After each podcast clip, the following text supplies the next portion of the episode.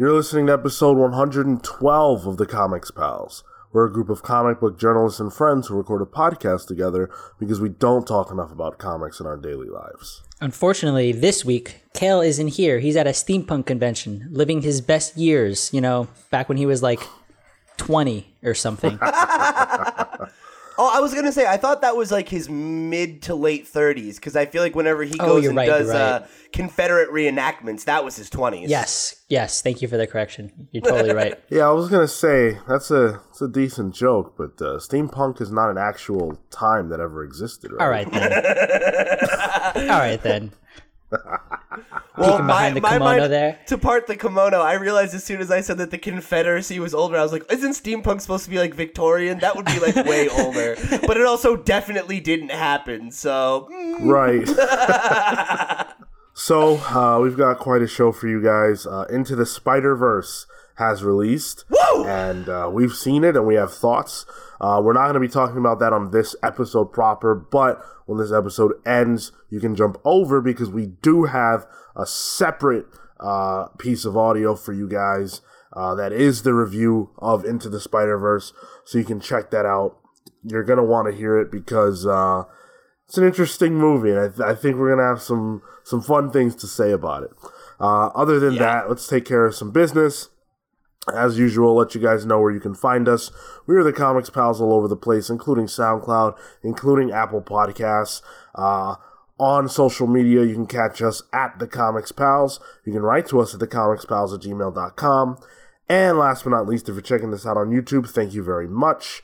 Uh, make sure to leave us a like, drop us a comment, share this video with your friends, and subscribe to our channel. All those things are free to do, and they help us out a lot more than they cost you. So be a pal and help us. Uh, now, we've got a piece of listener mail that we're going to jump into in, uh, here in a moment. Uh, it is from our good buddy Matt Murphy, who, after we deal with his mail, I have a personal message for Matt Murphy. Oh, so boy. Pete, Oh, you can take it away, and I'll get to my personal message after we respond to the man's mail. Okay. So we got this from Matt this week in our inbox, uh, and I am going to preface this with the fact that he asks, "Hey, random question of the week."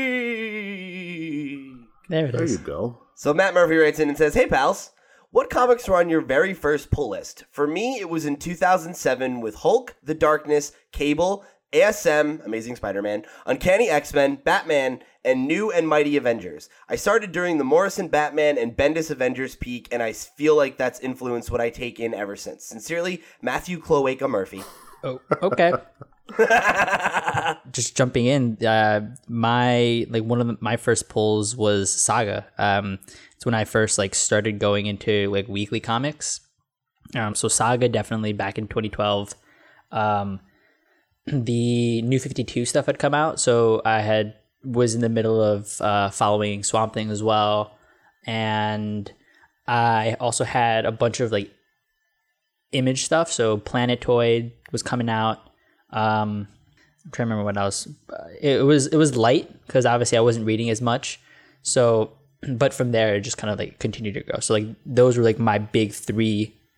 Uh, I think comics that I, I followed: uh, Saga, Swamp Thing, and uh, Planetoid. So I'm gonna show how fucking edgy I was as a teenager, which surprising no one. I think we all could assume. Uh, but I had to look this up to make sure that the timeline was right. So my original pull list was. Uh, I think this story is well worn, and I, I told it on our origin story episode. But I got back into comics when I discovered Ultimate Spider-Man, and I picked up like the first trade volume, and then read the rest of it digitally um, by pirating stuff and uh, then I also read Ultimate X Men. So then when I was caught up with all those, I decided I wanted to start going to the shop and uh, and start picking up books monthly. And uh, so I, I picked up those two, Ultimate Spider Man and Ultimate X Men. But then I also started reading uh, Deadpool, Merc with a Mouth, and uh, I believe it had already been in progress at this point. But I want to say I, I started picking up Kick Ass at that first trip as well. Huh. Awesome. Um, and it, I think it like had already been out, and I was picking up like back issues. But I, I actually collected the original six like when I was sixteen. because I was super into that series at the time. I think it's really funny, like when Marco started reading his pull list, it's like this is very representative of Marco's taste now, right? Yeah. And mine are like very representative of my taste when I was 16. I was a, I think it was like a sophomore in college. So like it was, that makes sense. yeah, okay. it was like I, sort of like knew what I kind of wanted uh, Yeah. in terms of like the sci-fi stuff at least. Yeah, when I was a sophomore in college, that was like that was around the time I really started getting into image actually. So we're probably picking that stuff up around the same time. Like the the Renaissance around there happened like the early 2010s. Yeah, it was like 2013. I want to say 2014 was when I they really started like hopping on my radar. It's like between Walking Dead coming out and becoming like a big deal all of a sudden, and then Saga. Like that was really like my inroad there. So, a pull list is an interesting term uh, just because of when I started reading comics. So, when I started reading comics, I didn't actually start with a pull list, and I didn't start by going to a store. I started by mail ordering my comics. Damn, old school. Yeah, through That's like through old Marvel. school Midwest shit. Yeah, back then Marvel still did the mail order stuff, so I I first mail ordered Ultimate Spider-Man and I ordered um uh, uh X-Men, Ultimate X-Men. So Hell yeah, dude. yeah.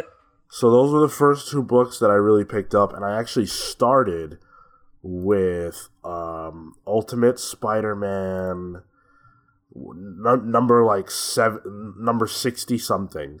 Uh it was the it was the issue with johnny storm and spider-man on the cover together. Okay, yeah, I remember Um, that one. yeah so that was my first issue there. And then pull list wise it's so hard to say. I really don't remember when i first started consistently picking up books but matt you and i are from the same era. All the books that you mentioned being on your first pull list were on mine as well like i was pulling those same books at the same time but uh, in 2007 i was already i'd already been reading comics for a couple years so um, I really can't remember what was on my very first pull list, but uh, all those books that you mentioned, uh, definitely. Plus, like you said, Batman. Um, uh, shoot, what else? Yeah, I all that, just that stuff. That that was that was my jam. Yeah, subtract out all the DC stuff, and that's what I was reading at that time too, for the most part.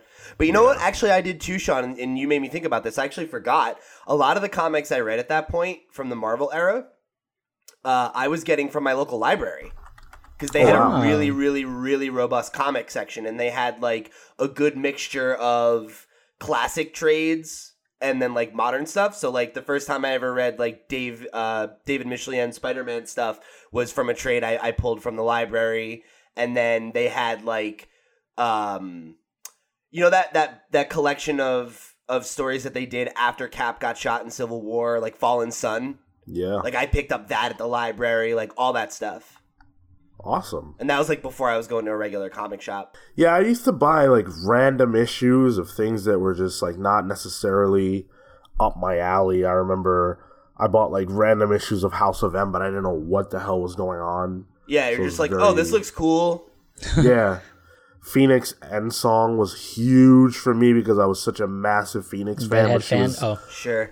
whatever. she was dead. So being able to pick those up, that first cover is one of my favorite. It might be my favorite comic book cover of all time. I'm obsessed with that cover. It was my um, computer sc- um, desktop screen or whatever desktop image for years and years and years. Man, Matt, this question is taking me back right now. I hadn't thought about about and get about getting comics at the library in years. Well, and the funny thing is, right? Like thinking back on this, Sean, since you and I were so young, like I, it probably would have been easier for you to get to a shop since you're in the city, but like I couldn't drive. Right. oh, Uh, the only way I was getting to a comic book store was if I could convince my dad to take me, or if I could rope one of my older friends into going. And at the time, all of my friends who were older than me, like of them, only one of them read comics, and he didn't have a car. So it's Ah. like, and like I had to, I literally got my friend who I used to drive around with into comics because I was like, dude, Like I, I need I need somebody to take me to the store. so I was like, you need to read comics. So I, I pulled up, I typed in Marvel Comics 2005, and I found that Marvel actually has a database that they keep on their website, uh, which is just kind of a. Uh, well, is it on their website? It's Yeah, yeah. wikia.com. Okay, cool. Oh, the Oh, no, the, the wiki Wikia, is something that's- else. Yeah, The- that's wiki okay. then. But but Marvel does have its own backlog of stuff. Like Well, this is a unofficial Marvel Universe reading order for the year 2005. whoa, And so it's got every comic that was released that year in the exact reading order that you should, you know, if you want to, for some reason, go exactly in the, the proper order, they've got it here. That's cool. It was, yeah, super, super cool. Uh, so thank you for your question, Matt. B- took me down memory lane. Uh, I hadn't thought about a lot of that in a little bit here, so thank you. But, as I said, you and I have business. Watch it. He looks fired up here. You put out a challenge on a recent episode of the Long Box podcast. Oh no. Oh, oh, look at Miz. He knows what's coming. Uh, it was a challenge to me primarily. Uh, well, us, but Matt put out a specific challenge towards me, saying that he could beat me in Smash Brothers. Oh, Matthew, you sweet summer child. Now, I have to tell you, I I, I really enjoy being challenged uh, because it, it, it brings out the best in me, and I, I I'm not sure that you're ready for the best in me. But we're gonna put you to the test. So here's what I'm saying. I'm saying, let's set a date. Let's let's say, how about we say this? How about we say two weeks? How about we say two weeks from now? you and I will get on Smash. We can have some people uh, watch. We can have Tyler, and we can have some Comics Pals representation as well. So we'll do that. We can even invite some fans, and we can put on a show, and we can have some kind of bet. I don't know. I haven't thought about the terms quite yet, but I'll think them over. And if you accept the challenge, then we can we can set the bet. You can say what will happen if you win, and I'll tell you what will happen if I win. And I want you, Matt, I want you to be drunk. Because Tyler says that you play your best when you're drunk. And I definitely want you at your best. Because when I beat you, when I beat you, I want it to be understood that I am superior. A challenger is approaching, and I am happy to accept. And I'll tell you this, he's going to get his ass whipped in, in Pittsburgh. By who? And he By knows it. Kurt Angle? Kurt Angle. By Kurt Angle? WWF. Get out of your Kiss mind. my ass. The number one contender, Mr. Sean Botley. You let me know what you want to do, Matt, and I'll see you in the ring. All right. So let's do some pals pulls. For Marco, we've got Doom Patrol Volume 2. yes, I have been eagerly awaiting this book. Uh, I think it's the last thing that Young Animal is going to be putting out. Uh, so I'm hungry for this. I've been waiting for it. I have everything else except for Eternity Girl. And so I'm looking forward to reading this and uh, the subsequent Milk War sort of crossover. I'm excited. I, I I need to finish the series. It's been really really good, and Gerard Way has been super wacky. Derington's art and his covers have been sick. It's it's a good series. Awesome. Very, very cool. Uh, and also, you chose Betty and Veronica number one. So something happened with Archie, and I like the numbering got all weird. They went to like this anniversary edition, so it went from like 34 to 600 or something, and I could have lost track of where I needed to be. Uh, so I still want Archie stuff, and this is a new series that uh, with Betty and Veronica, and those are really strong characters in the Mark Waid stuff that. Uh, at least in the the Archie run, and so I want more of uh, I want more of that. Let me know how it is. Yeah, I mean Archie's been phenomenal. So Yeah, I got to pick that back up. I really enjoyed what I did read of it, but I just like kind of fell out after I think I got through the second volume. So Uh, Pete, I didn't get a pull from you this week. there's not really much that was uh, you know tickling my fancy, but I will say out this week that I am really excited to talk about, and we're going to talk about in our um, our main topic is Fearscape number three. That's that, that's really the book that's catching my eye. Happy to be able to talk about that finally. Yeah, me too. And if you guys want to catch up on our other Fearscape reviews, number two, you can catch uh, the Comics Pals 106 and Fearscape review number one on episode 99. Look at this fucking guy. He's got the links ready to go, man. I like it. I like it a lot. So uh, before I get to my pulls, I I've been looking here at the the 2005 year of Marvel, and I find um, that in 2005, Marvel released the X Men Fantastic Four crossover series. Now, the reason why that's interesting is because of the writer. Pete, do you want to take a guess as to who wrote this crossover? Can I guess? You're Damn. you're asking me, so it must be a loaded question. Like it's it's got to be somebody I really like or somebody I really don't like. Was it was it Dan Slott? No, I'll give you a hint. It speaks to your expertise. Is it Robert Kirkman? No. Is it? Is, oh oh oh no! I get it now. I get it. I get it. it was Akira Yoshida, wasn't it? it sure was. Oh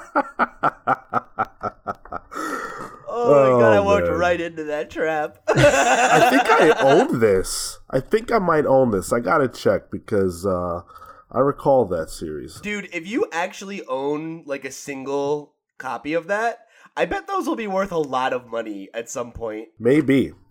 Uh, so for me, I chose American Carnage number two. This is the series being written by Bryan Edward Hill. It's very good. The first issue uh, Wait, knocked I haven't my read it. socks off. Oh, I won't. No, Okay, no spoilers. okay, okay.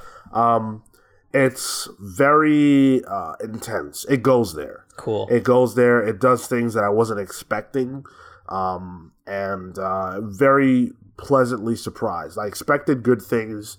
It does better things, Nice. and so I can't wait for the second issue. Very, very excited. And then I also chose Captain America number six. We haven't talked about this book since we reviewed the first one uh, way back when, and it is so, so, so good. Uh, Ta-Nehisi Coates and um, and uh, Leinil Yu are killing it on this book. I love the direction that it's going. It's taking Captain America places that we haven't seen before, and this is so exactly what I was hoping for post Secret Empire. I really, you know, all due respect, but I really didn't need that Mark Waid buffer that we got. I wanted to go straight into this meat, uh, exploring the world post Secret Empire and how Captain America fits into it, and that power vacuum that Hydra left behind, who fills it.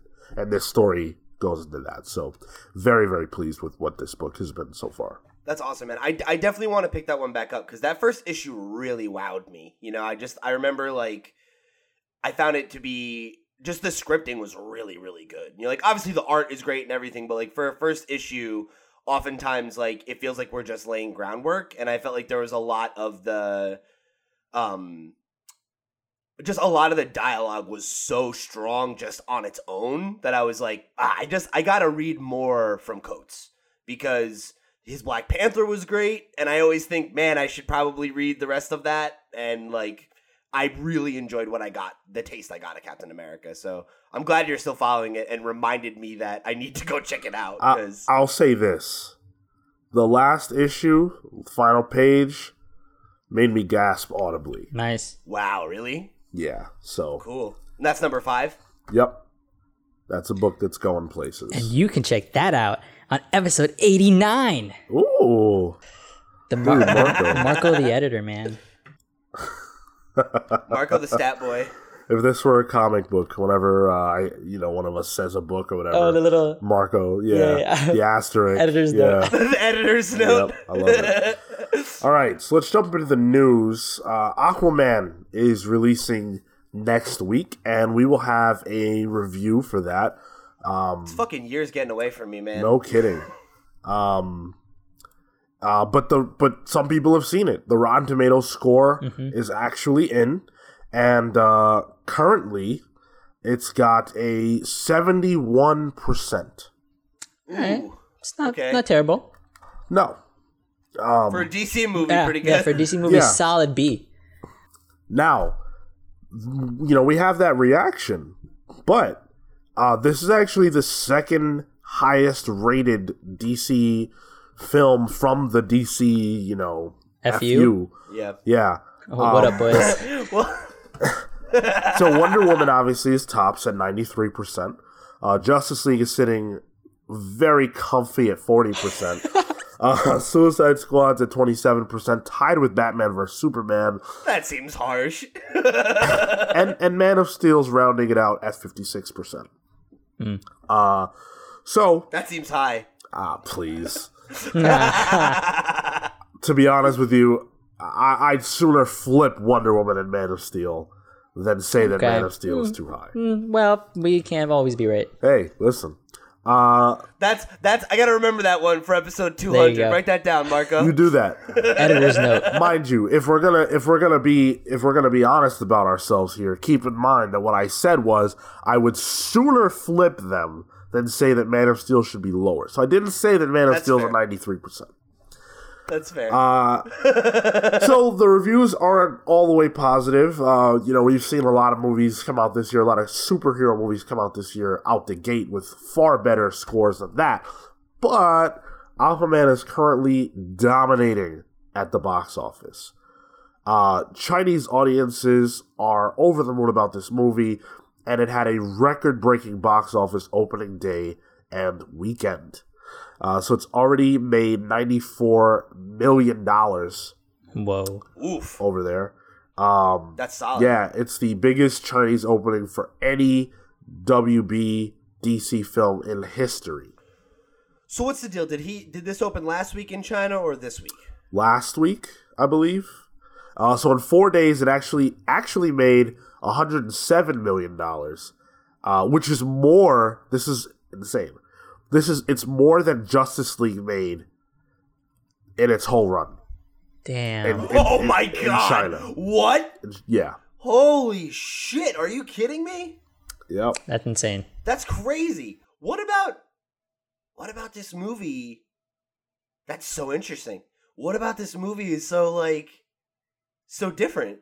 I really don't know. Uh, I think the the first of all, to me, I think the fact that it takes place underwater is very different, and I think That's that's, attractive. I also think that the colors, like, look at Mara's hair, that deep red, like it pops out. Yeah. Everything about this movie has Oh pop. god. Uh, whereas Justice League was very dreary. I felt. Um, I, I I could see, you know, and, and, and I'm no expert on the East. I should really leave it to you to be honest. Do you have any Even I, insight? even I'm stumped, well, there Sean. you go. That's you know like Well, if the expert doesn't know, then we're at a loss here. You're right. I don't know. All right. Well, yeah, Aquaman doing really well. Uh, what's your excitement level at for this one? I I gotta be honest, like it, none, and that's not because like I'm not. It's not because I'm not gonna see it or because I'm not interested in seeing it, but like until you said, "Oh, it's out this week," I was like, "Oh, right, like it is out this week." You know, like I I, I don't have that level of activation uh, for this movie, so I actually think that is really good because I'm going in with no expectations. You know, un- until you threw out that number of 70 on Rotten Tomatoes, like I had no baseline for how good it was going to be. You know? So I'm going in with a completely clean slate. I have no very little to no baggage with Aquaman and you know, eh, like the leading character, like in terms of like the actor and everything like that. Like there's a lot that could work for me. So I'm going in with an open mind and an open heart, but like if if we got the announcement tomorrow, oh, you know, Aquaman's getting delayed another like 4 weeks in the states, I'd be like, "Oh, okay." Like I I that's fine. Right. So there's this uh, Variety article, and it sort of discusses essentially like uh, ideas as to like why Aquaman has done so well, and they sort of like bullet out a list of uh, a lot of the banter that's been going out online. Uh, I'm gonna send this to the group too. Um, has been that the the uh, the effects and the usage. So Sean, similar to what you were saying, like the the underwater world and the way that they use the effects um, have been very sort of flashy and immersive. And so it's something that has been appealing uh, just on a aesthetic level. And then it also says weak competition in China right now in terms of other films. The only other thing that they have right now going on is sort of Spider-Man Into the Spider-Verse and uh, The Grinch. Is Spy- is Spider-Verse not doing well? it is no, it is, it is. Okay. Uh, but it's just like that's the only other competition there. yeah, and like to be fair, those are both kids movies. Mm-hmm. Or at least, you know, at least in- intended to, their primary audience I think is younger people. Yeah. Right. and uh, also James Wan. He's a Malaysian-born uh, director, so there's been a lot of adoration for for that as well. Oh, I didn't know he was from Malaysia. That's a good point. Those, yeah, those are all really good points. And then, I mean, I guess there's also just the reality that, like, not to this isn't true of every other superhero movie, but like, look at the leading man and lady of this movie. Yeah. They're fucking hot. They're a hot couple, dude. You know, it's like that's that do, that doesn't hurt, right? Like if you're like, yeah, whatever, I'll go see this merman movie or whatever, and then you see the poster and you're like, all right, shit, like. if I had 0.0 interest in this movie, I'd go to see Mara. I, I just, I would. Why is, why is that, Sean? Hmm, I wonder. All right. Um, moving on. Let's talk a little bit about the Arrowverse. Uh, they recently Yeah? did, yeah, yeah. They recently did their uh, big year at year's end crossover um, called Elseworlds. Which did any of us catch that? Marco, did you catch that at all? No. No, I don't follow that. Yeah, uh, me neither. But appa- by all accounts, it was it was good. And at the end of it, they teased Crisis on Infinite Earths is coming to the Arrowverse in fall 2019. That's wild. Yeah. So we don't know much about it. They did reveal a logo, which looks uh, actually pretty cool. Um, but uh, we we know it's coming. So obviously, there's not much to say there because we don't know, you know, exactly how that's going to play out. Um, but I, I guess I just had a question. Are you guys obviously you're not watching these shows, but are you baseline interested in the idea of them doing these kinds of big crossovers between their series in this way? Um, yeah, I think for me, it really comes down to like these shows are just not for me, you know. And like I, I decided that when I watched the first season of Arrow in one day, and then like watched season two, and then like my roommate and I had this moment. It was in college, and we looked at each other and we're like, "Are you enjoying this? No. Are you? No. Okay, Yeah. let's stop." You know, and like it, they're not it wasn't terrible, but it just did not speak to me at all. And I've heard Flash is good. I've heard Supergirl's good. I've you know I've heard Legends of Tomorrow is good, depending on who you ask. But I just don't need more TV shows to follow. I don't need more superhero content right now. So like these are just a thing that I've decided I'm not. They're not for me. So like I'm glad that they're successful. I'm glad they have an audience, and I think it's cool that it's existed and grown to this point where it started as a thing that people had very little faith in to now it's like an anchor of the CW's programming, and it's like five series wide, and they're all crossing over and getting to do all these cool events and stuff. That's cool because for the people that like that show, I'm sure that's hype as hell. And like, I've never been one to uh, shit on something because it's not for me you know so i'm glad they're out there that there are people out there that are digging it and it seems like they're going to get another really cool event here you know Yeah, I similarly I sort of fell off it around season two. It was a show that I would watch with like my brother my mom, and we hit a point where we are just like, all right, like we don't. It was specifically um, Arrow, and and we were just kind of like, okay, like this is fine, but it's not something we're like dying to watch. And so like I think I, at that point we like all dived into Jane the Virgin, and like it was that that was it. Um, and I'm not interested just because crossovers for me require a lot more knowledge of stuff and I, I uh, if I'm following these series, I feel like obviously they give you that context, or ideally they would, but for me, the, that that sort of like larger stuff, I think events and crossovers are just not as appealing for me, uh, even in TV, and it's, I mean, if, to your point, Pete, it, some the, there's an audience here, and, and they really enjoy it, and they they want this stuff. And I mean, if it's catering to that, then awesome. And, and we're, we're getting superhero content. Like that's, that's cool. You know, it's, it's driving that sort of similar narrative to comic books. And I think that's cool for audiences to see and for them to experience. But otherwise it's not something that I'm like dying to go. I think it's cool. Um, but yeah, not for me either. I, I think the thing that stands out the most to me about it when I think about this is, and I think I've said this on the show before, I think if you went back in time and told me at you know, 15 or 16 or even like 20 when like Avengers was new and all that stuff. Like when I was, you know, when comics were still way more superheroes were way more niche Yeah. than they are now. If if you could tell me that in, you know, 8 to 9 to 10 years time that there would be a world where there was so much superhero content that I'm like, yeah, there's like five or six really good superhero shows, and I I'm just not watching them. Whatever, Mhm. like that that I wouldn't believe you, you know. So like, I, it's awesome. It's really cool that that this that this whole uh series ecosystem, whatever you want to call it, over on the CW is thriving. You know, um, and this seems like the next step in that. So awesome for for those fans, and you know. Like there's a, a hardcore teeny bopper crowd that loves those fucking shows. So more power to them. Um, and because of those shows, me and Marco got Riverdale and Sabrina. So yeah, hey, man. Like, thank you. Thank you. But I, I uh, Kale does watch Flash, so if you guys want to talk Flash, like definitely at Kale. He's he's a fan. Yeah, um, I, I, I, I want to just get my quick thought in there. Um, I, you know, whatever the shows are fine. I'm glad that there's people who enjoy it. That's all cool. I think using the title "Crisis on Infinite Earths" is a bad idea. Um, just because Too much baggage. it's got the baggage, but more like um, I get that that's their thing that they that they do these big crossovers with characters from different Earths and all that stuff. Like, That's that's Yeah. a thing for them. But I just think that that's such a big name with such big implications that if you're going to use it at all, you should use it for money, right on film on the big screen.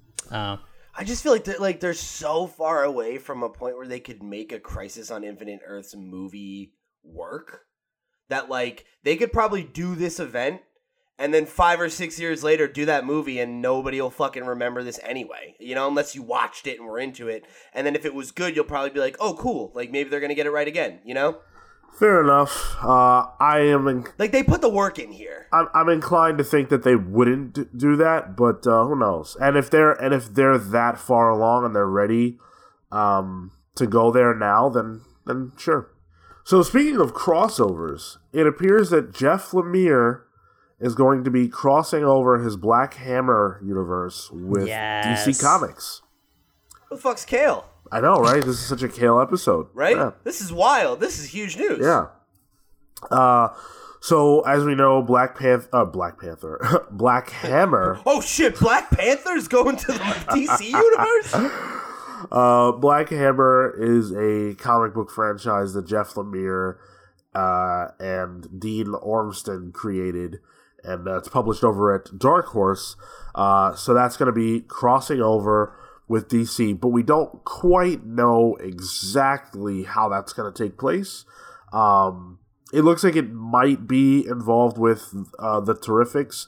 Uh, Bleeding Cool has an article. They actually have the scoop on this, and they suggest that it might also involve uh, the Terrifics, which is a book that Lemire is writing. interesting. Um, But there's a really cool cover uh, for, I guess, the the cross. There, one portion of the crossover will take place in Black Hammer proper, and there's a cool cover. I guess this this character is Black Hammer. I have not seen it before, but uh, his body is his body, and then like within it, you can see Batman, Wonder Woman, and Superman. Yeah, it's a really cool cover. It's curious because uh, Black Hammer is set in like the 40s. So like I guess it, there's like some time travel stuff involved too. Like it's not going to be like a direct, I guess, one to one thing. Yeah, I mean, who's to say, right? Like, because just because there's a crossover doesn't mean that it's like a crossover with like the DC universe proper, right? Mhm, like, if you if you look at this cover that uh that Sean's referencing, and like, granted, this is just a cover, so it doesn't necessarily mean anything. Like, Wonder Woman's in her more classic. Well, I, actually, it appears that this is a mock-up cover, so this this is not Okay. this is not necessarily what they're going with. Representative. Yeah, but Yeah. still, I like the idea. Yeah, and that's awesome for like such a like a an indie superhero universe. You know. Yeah. Uh, something that they that they point out in the um in the Bleeding Cool article as well is that DC has done a couple other crossovers like this, Sure. where uh, like they did Archie, Batman sixty six, Wonder Woman seventy seven with Bionic Woman, Batman and the Maxx, Justice League and the Power Rangers, Planet of the Apes and Green Lantern, Wonder Woman and Conan the Barbarian, Shadow and Batman. Yeah. Um, so it's like, and none of those were like in universe necessarily, Right. You know, so I think it'll probably be something more like that if I had to guess. But this is really cool. Obviously, really, really big for Black Hammer too, because I feel like that's an IP that you know. There's a lot of people like I think the rest of us on this show that aren't Kale who've heard who know somebody like Kale that really like it and are like, oh, it's so good, you got to check it out, but like haven't. And maybe this will be the thing that gets a couple DC fans to be like, oh, I wonder what what these books are all about. Yeah. Yeah, and and all these other series that they've crossed over with, especially lately with like a lot of the Hanna Barbera stuff, um, they don't necessarily need the bump. Uh, everybody knows, Yeah, who Archie doesn't need a fucking bump. right. You're not like you're not gonna get necessarily more Planet of the Apes fans because they crossed over with Green Lantern, right? But Black Hammer could actually benefit. So, and and again, Jeff Lemire does work with DC, so this this is this is a very cool thing for him to be able to do. So, um, we'll find out more information as this develops, and hopefully, this is something that um, does materialize and ends up being cool for both parties. I honestly like. I hope it really works out for. Uh, like, obviously, I want Jeff Lemire to be the one who benefits the most from his own work, but this could also be really good for Dark Horse. Yeah. who like we Yeah. talked about isn't really in a lot of trouble lately.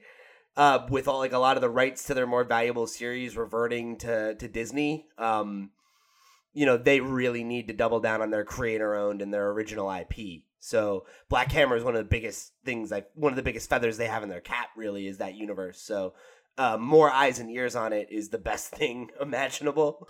Yeah, uh, absolutely. Um, Dude, I could really fuck with the idea of them like doing an adaptation of some of those books. Like, it would be really cool to get a superhero movie that was set in the 40s instead of like modern day. I would be all over that. yeah.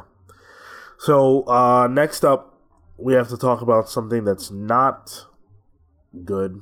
Um, It's shitty. it's definitely shitty. Um, all right, so before I jump into this, uh, just a trigger warning because this is this is a pretty heavy story. Uh, so you know, be beware.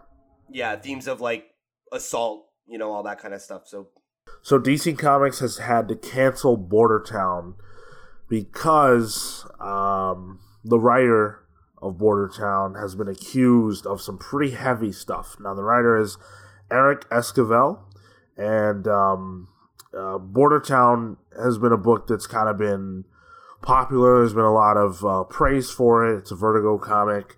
Um, but uh, a woman named Cynthia Noggle uh, posted a, a a pretty damning account on her blogspot page um, where she accused an individual in comics who lives in uh, Tucson who has a Vertigo book that launched this summer.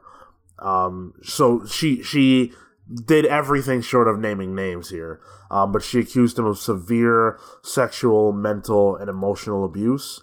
Um, her account is very detailed. If you haven't had the opportunity to read it, to read it, um, and and you are wanting to know, uh, you can definitely jump over and um, you know and and read it.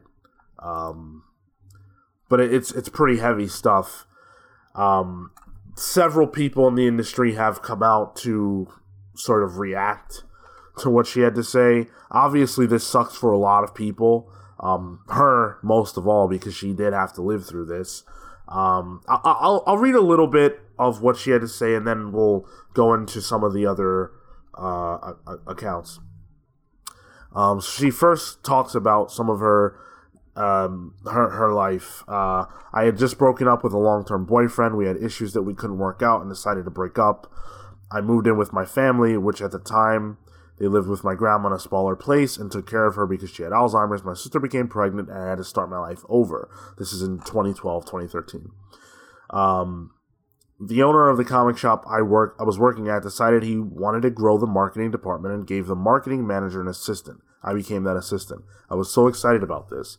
It was at the, that time, right after my breakup, and I had to, the fuel to do something more with myself and felt like I had something to prove. I was eager to do something more to prove I didn't need my ex boyfriend. My new manager, will call him X. X acted like my friend. He was there for me during my breakup, and he listened. Then one day, while we were having a conversation about my breakup, the topic of our intimacy came up. He got closer, he put his hand on my hip and lower. He kissed me and invited me to his place during our lunch break. I said yes. Immediately, he starts taking off my clothes. I can't stop shaking. I couldn't say anything, but I'm nervous, I'm nervous, I'm nervous. I couldn't look at him. Then he slaps my face. I couldn't do anything after that. I let it all happen and went straight to work after.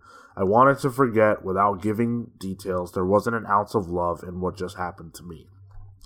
Later that night, he brought his girlfriend over to our work.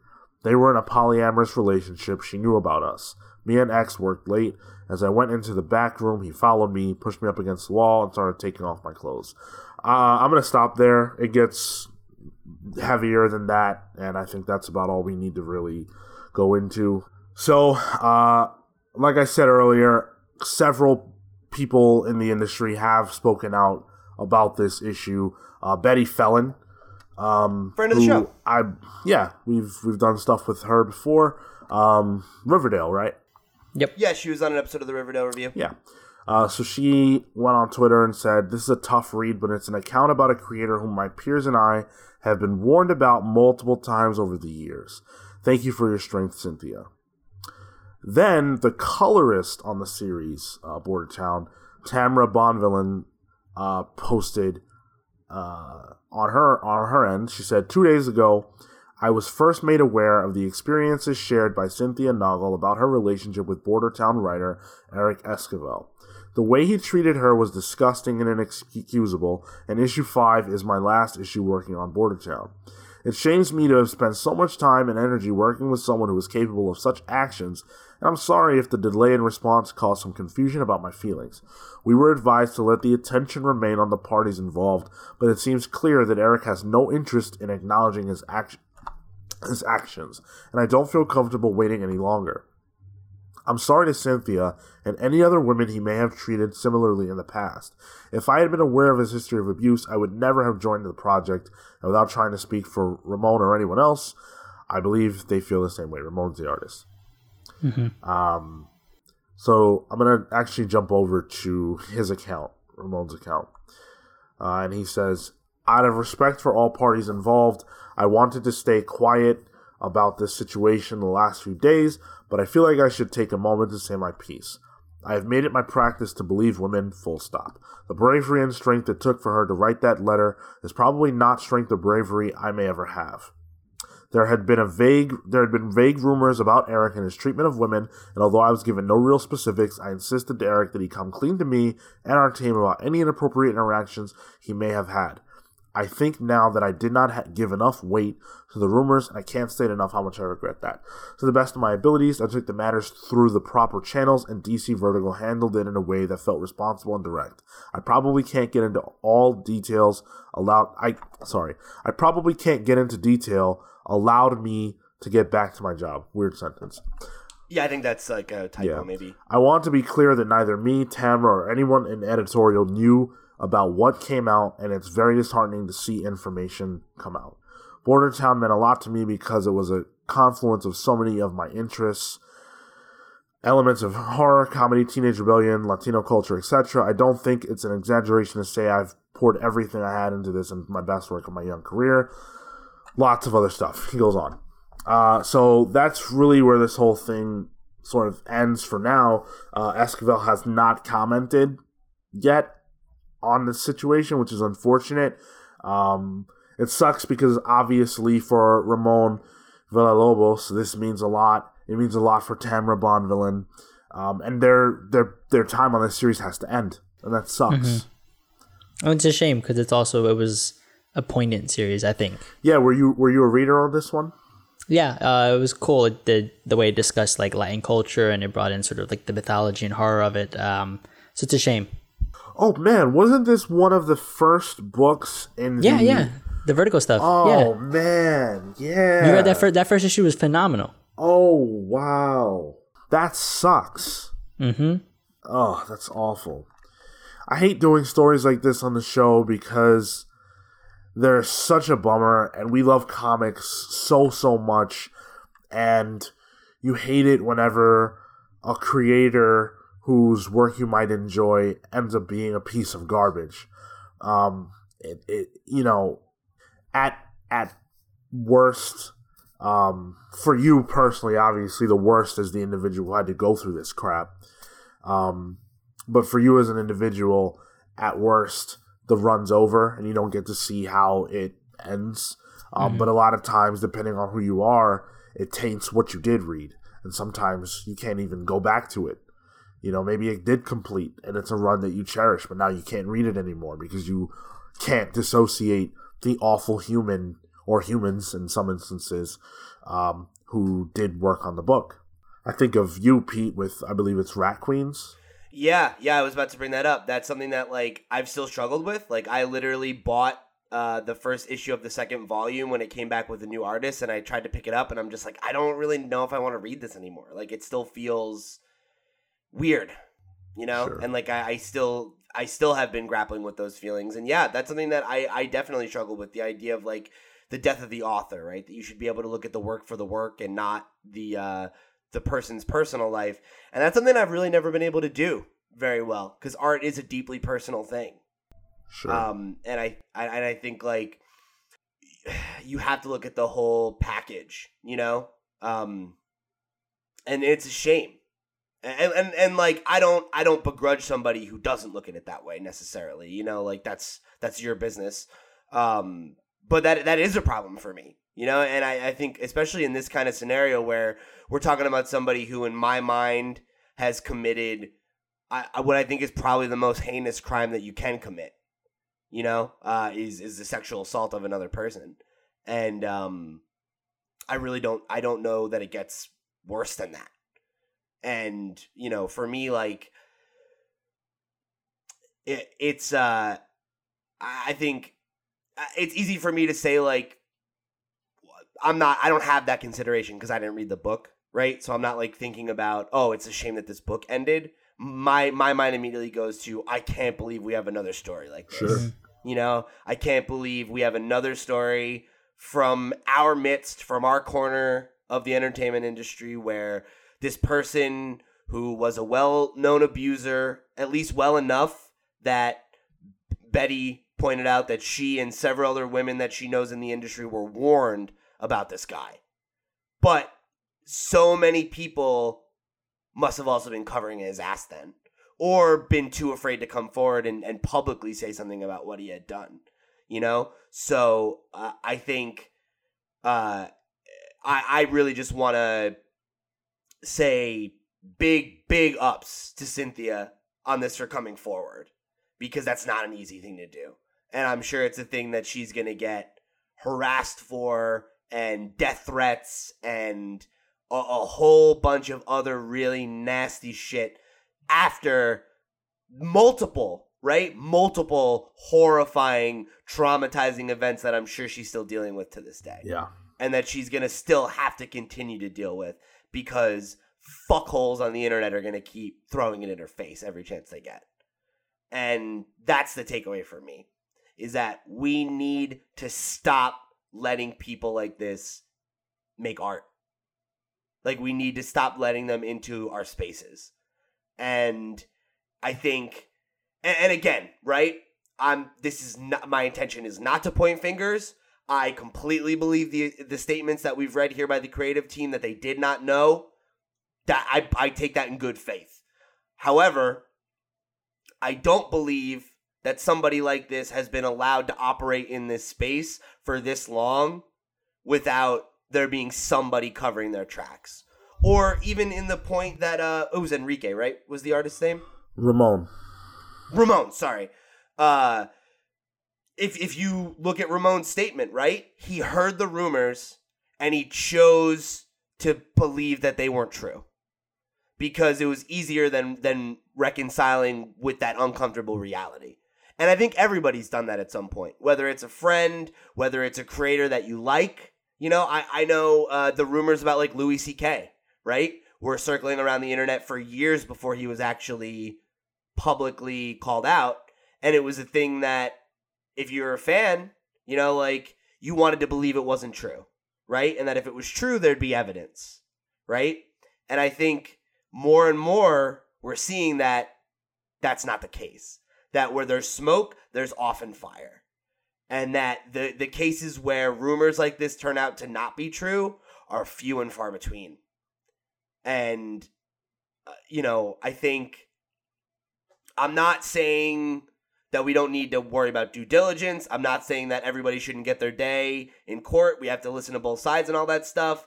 But nine fucking times out of 10, when these kinds of rumors or these kinds of accusations are circling around somebody behind the scenes, they end up being very true. And it speaks to the fact that despite all the progress that we've made on this front with the Me Too movement and associated, uh, you know, conversations around around these these instances and these power dynamics and all these things that take place, like it's still a very real problem, and it's still something that's happening a lot. And we need people like Cynthia who are brave enough to stand up and share their stories, and then people like us need to listen and believe uh, her, or at least give her an opportunity to tell her side, listen to the other side, and try to figure out where the facts fall. You know, but anybody whose immediate response to this kind of stuff is to bristle or to push back or to defend the book or defend the person, you really need to examine your thought process and your biases, I think. And I don't mean that as a judgment. I don't mean that as a like fuck you, you're a piece of shit. I mean that as like this keeps happening for a reason. These stories keep happening. It's cuz there's truth to it. And we we got to listen and we got to try and shine a light on this shit when we can. Because it's got to stop happening. Yep. Absolutely. Very uh, un- un- unfortunate, uncomfortable subject, but we're going to bounce back because that's what we do on this show. And we're going to do that by saying congratulations to Kelly Sue DeConnick and Matt Fraction because Milk Fed Criminal Masterminds, which is their sort of Production production, company. company, um, has signed a deal with none other than Legendary Television. Uh, Hell yeah. Legendary's been snapping up creators. I think last week or the week before we talked about Brian K. Vaughan signing with them. Yep. And uh, That's for films, but yeah, I think it might have been a film and television type deal, whatever it was. Um, either way, yeah. Uh, now they've added Matt Fraction and Kelly Sue DeConnick to their roster. no big fucking deal. Just three of the best independent comic book creators of the last 15 years. Like, of all time. yeah. I mean, this yeah, is- for sure. This is this is fantastic for them. Um, Yeah, it's big fucking news, dude. between the two of them, they've got so many hits when you think about it, right? Sex Um, criminals, bitch planet, like, fucking, Yeah. the, li- the list goes on and on and on. Like, Yeah, so um, this is really cool, and uh, I can't wait to see what comes out of this. What I'm interested in is whether or not we're going to see in a new IP, or if we're going to see them adapting some of their stuff to television. I think it's going to be mostly adaptions, at least at first, if I had to guess, because I know when they launched MilkFed, that was the intention of it. Was Hmm. that it was a production company that was a joint venture between them and I think one other person who's their business partner. And uh, the intention was to adapt their creator owned projects to other mediums. Mm. Right. So I don't I don't know that original stuff is off the table, but I imagine the first thing that we're gonna see is like if I if I had to bet, it's gonna be like a sex criminals adaptation. Right. I think that's easily the biggest blockbuster that they have on their hands. You know, a couple years ago you couldn't get away from that book. Yeah. Um, so again, kudos to them. Uh, I can't wait to see the result of this. It just sucks that it takes so long uh, in that world to actually get something up and running. You know, Yeah. Um, it could be a while before we finally see the fruits of of this deal. Oh yeah, dude. I mean, they launched MilkFed in like 2014 or something or 15. Yeah. It's like they've been negotiating deals like this for three years, and we're finally hearing about something. You know. Yeah. So don't don't expect this stuff anytime soon. But couldn't happen to a nicer couple. They're awesome. Sure. So, Hit Girl is returning for season two, uh, but this time it's going to be written by Kevin Smith. Uh, Kevin Smith is jumping back into writing comics to take over Hit Girl. Mark Millar has kind of stepped back from both Hit Girl and I believe uh, he's also stepped back from the proper kick ass to let other writers take over uh, while he works on his Netflix stuff and all that. So this time, Kevin Smith is going to be writing it alongside artist uh, Pernille Ørum. Not sure if that's the proper pronunciation there. But uh, yeah, this is going to be a different story. So this is the this is the uh, what's the word I'm looking for? The synopsis. Our favorite adolescent assassin tears Tinseltown a new one when she realizes her life's been dramatized for the silver screen. Hit Girl storms sets, wages war on fat cat movie bosses, and lures old enemies out of hiding in this Californian bloodbath. My question is Is Kevin Smith on this book enough to make you guys want to read it? I don't. I I don't think I've read anything from Kevin Smith, and he's not a person who I think of like immediately in terms of like sort of the comics industry. Uh, I know him from like Clerks and some of his other films and stuff.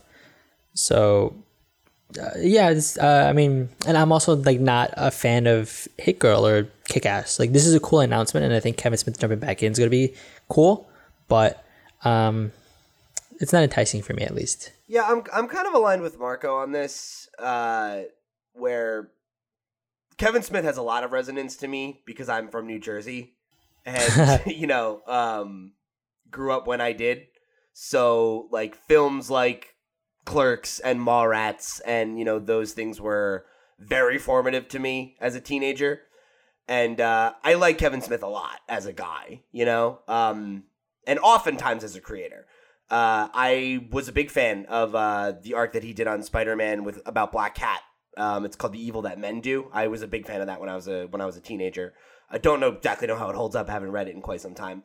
But uh, so this announcement is like it, it it piques my interest as a Kevin Smith fan, but it's more me hoping that it means he's going to write more comics again because as much as I am interested in the idea of him writing comics again, I'm not super invested in um in seeing more from the Kick-Ass universe. You know, we talked about it when Mark Millar did his whole reboot with like a new Kick-Ass and I just you know, I, I don't that was a book that I really think should have been the one self-contained story that it was and like the more they've added on to it, the less I've the less interested I've been.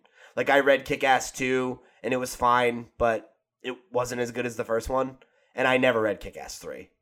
Yeah. So at this point, like un- unless something motivates me to go back and revisit the series and be like, let me read all of it and see how I feel about it, like I just don't I don't see myself picking this up. Yeah, there's a fan base here that's getting surfaced, but Yeah, I I'm not I'm not I don't care to be honest. I I'm not, I'm so over Hit Girl and Kick Ass and all that that I can't even imagine.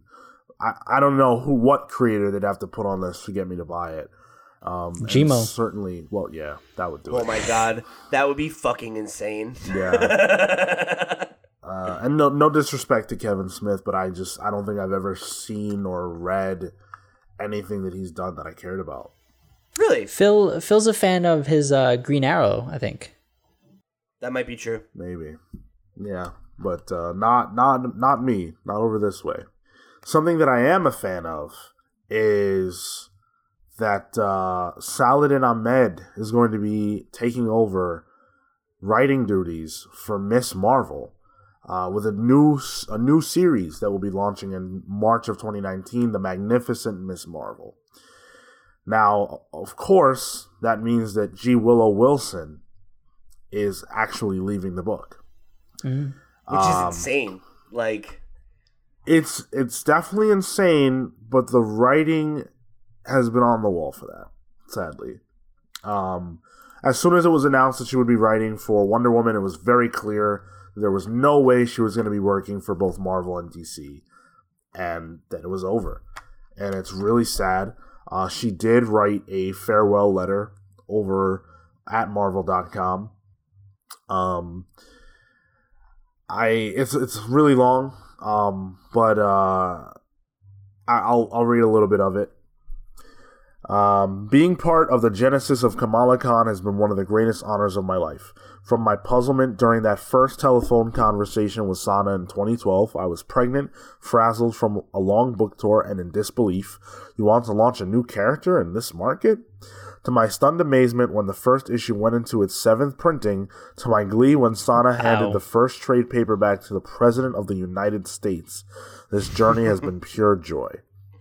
Sana and I initially had very modest expectations for this book. Our goal was to get to 10 issues. It was going to be a fun side project, a young adult Muslim superhero at Marvel. That would have that would have the lifespan of fun side projects.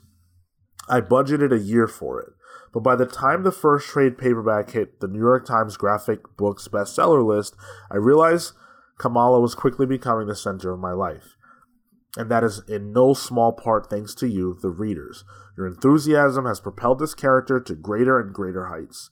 Never in my life did I imagine I would walk into my local drugstore and see something I created staring back at me from t shirts and action figures. Yet, it's the experiences I've had meeting readers that have changed me on an elemental level. At signings, at conventions, at classroom visits, we've laughed and cried together. I've met your kids, seen pictures of your dogs, held your hands while you talked about your most difficult experiences. Kamala is not just what you read on the page or watch on TV. She is this community, and she has made all of us better human beings. So then she goes on to explain why she left the book. In February, I will have written 60 issues of this book, five years of Kamala's story. She is now something much bigger than the miniseries Sana and I planned years ago. She will, in all likelihood, outlive us all. I couldn't be happier about it, and by that same token, it means that my part in Kamala's adventures must eventually come to an end. Great superheroes stay fresh and relevant because they are the work of many storytellers, all of whom bring their unique perspectives and experiences to the character. Earlier this year, I began to have the persistent feeling that I was in danger of repeating myself every time I sat down to write a new script. It was a sign. Time to start planning my exit. I will miss working with the phenomenal roster of artists that has made this series one of the best looking books on the shelf year after year. Adrian Alphona, whose genius character and environmental designs gave this series its distinct look, Jamie McKelvie, whose design sense is already legendary for the costume that so quickly became iconic, Takeshi Miyazawa, whose kinetic, gleeful style was impossible not to love, and Nico Leon, who was basically my blood brother at this point, and for whom no action sequence is too weird. The amazing Ian Herring, who has colored every single issue of this book for five straight years, and whose flawless palette gives the book stylistic continuity no matter who is drawing it. And Joe Caramagna, letterer extraordinaire, who has spent half a decade putting up with my last minute edits when he really shouldn't have to. I love you, Joe. I am sorry, Joe. In a couple months, I will step down as the writer of Ms. Marvel, but I will be a fan for life. Uh, thank you very, very much, G. Willow Wilson, for introducing us all to this character that I think has enriched comics. Um, you can point to a lot of characters and go, wow, yeah, what would comics be without that character? And I believe that Ms. Marvel is becoming and has become one of those characters, especially for this generation and the generation that's coming up. Yeah, absolutely. Seconded 100%. Yeah, man, and I, I think the point that she made about um, how much the character has penetrated is insane, and it speaks to something that we have talked about a lot on this show. That it's because they did it right. You know, um, they built Kamala over a long time, and you know she's been a character that's had a steady, you know, a steady monthly book and a steady following since her debut, and that's five years and sixty issues. Like that's history. There's history to that character now. If they want to make a movie or an adaptation or a show or whatever, there's there's a lot of source material, you know, and um, and I think, you know, part of it is because it was just it was well done and it hit at the right time and and it was a luck and whatever else you want to throw in there. But I think a lot of it does just come down to like, you know, good execution of something that is important but it's hard to do, which is developing new meaningful characters that can stand up am- alongside and amongst characters that have long preceded them. You know, and I think I think a lot of times we, we think of that as an insurmountable obstacle. You know, we think of how hard it is and, and how many characters come out, and even if people like them, they don't stick around because they don't find that audience or they don't resonate with enough people or, or whatever. But uh, Kamala did, and that's a that's a huge achievement, and it's something that every one of these creators that have had a hand in these sixty issues should be immensely proud of because it's something that so few people will ever achieve you know? Um not not just creating a character who you know is going to be a member of the marvel canon forever right? Presumably. Uh that in and of itself is a thing that so few people can claim. But to make a character like kamala that has her level of impact that's resonated with so many people with so many young women uh, or young muslim people uh, or young New Jerseyans.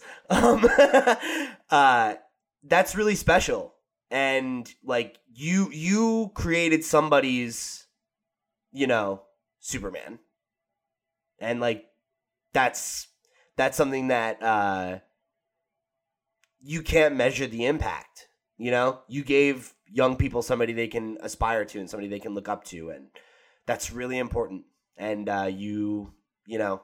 Uh, good just good job congratulations and thank you Yeah, for what you've achieved uh, just adding to that, I think uh, one of the biggest things that G. Willow Wilson has said um, on numerous occasions is just the authenticity, and I think that definitely permeates and has led to the success of the book. Yeah, absolutely.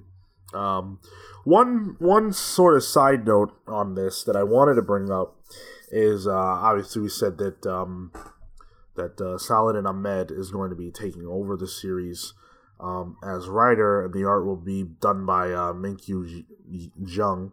Um, the reason I bring it up is because now he is the writer of not only Ms. Marvel, but of uh, Spider Man, Miles Morales Spider Man. yeah And how crazy is that It's crazy. It's cool, but I'm I I have a bit of a concern. This is now two books that he is writing that both star minority characters. Him being a minority himself. Uh, I'm wondering if this is the pigeonholing. Uh, this happens a lot. Uh, you know, David F. Walker wrote Luke Cage. Can't think of any other book he ever wrote. Um, you know, I, I feel like a lot of time, like a lot of times, minority writers they get kind of cast in that role of well, you've got to write the minority character or women. You know, they get they get thrown the the women characters all the time and don't ever get an opportunity to write the men. Um, I'm not saying that that's what's happening. It's just something that I noticed. Cause, uh, cause he started with Black Bolt, so I feel like potentially, like I, I totally see where where you're going, and and I sort of like seeing that. I was like, oh yeah, he was writing. Miles. He is gonna be writing Miles. Oh, and now he's on this. Like I could definitely see the trajectory, but hopefully because of the work he did with Black Bolt, it sort of shows that he doesn't ideally have to be put into that into that box, and so hopefully after either he lets up on either uh, Spider-Man or on this, if this is like a like a smaller arc, like he'll get put onto one of those bigger name books. Otherwise, yeah, to your point, it's going to be something somewhat disappointing to see him just stuck on these. Yeah.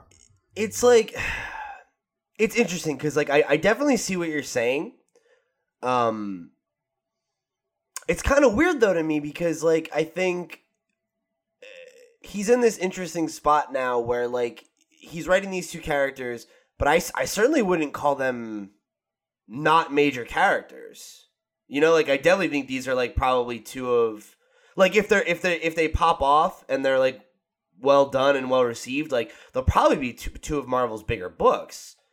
Um so like him doing these won't leave him a lot of time to do other stuff.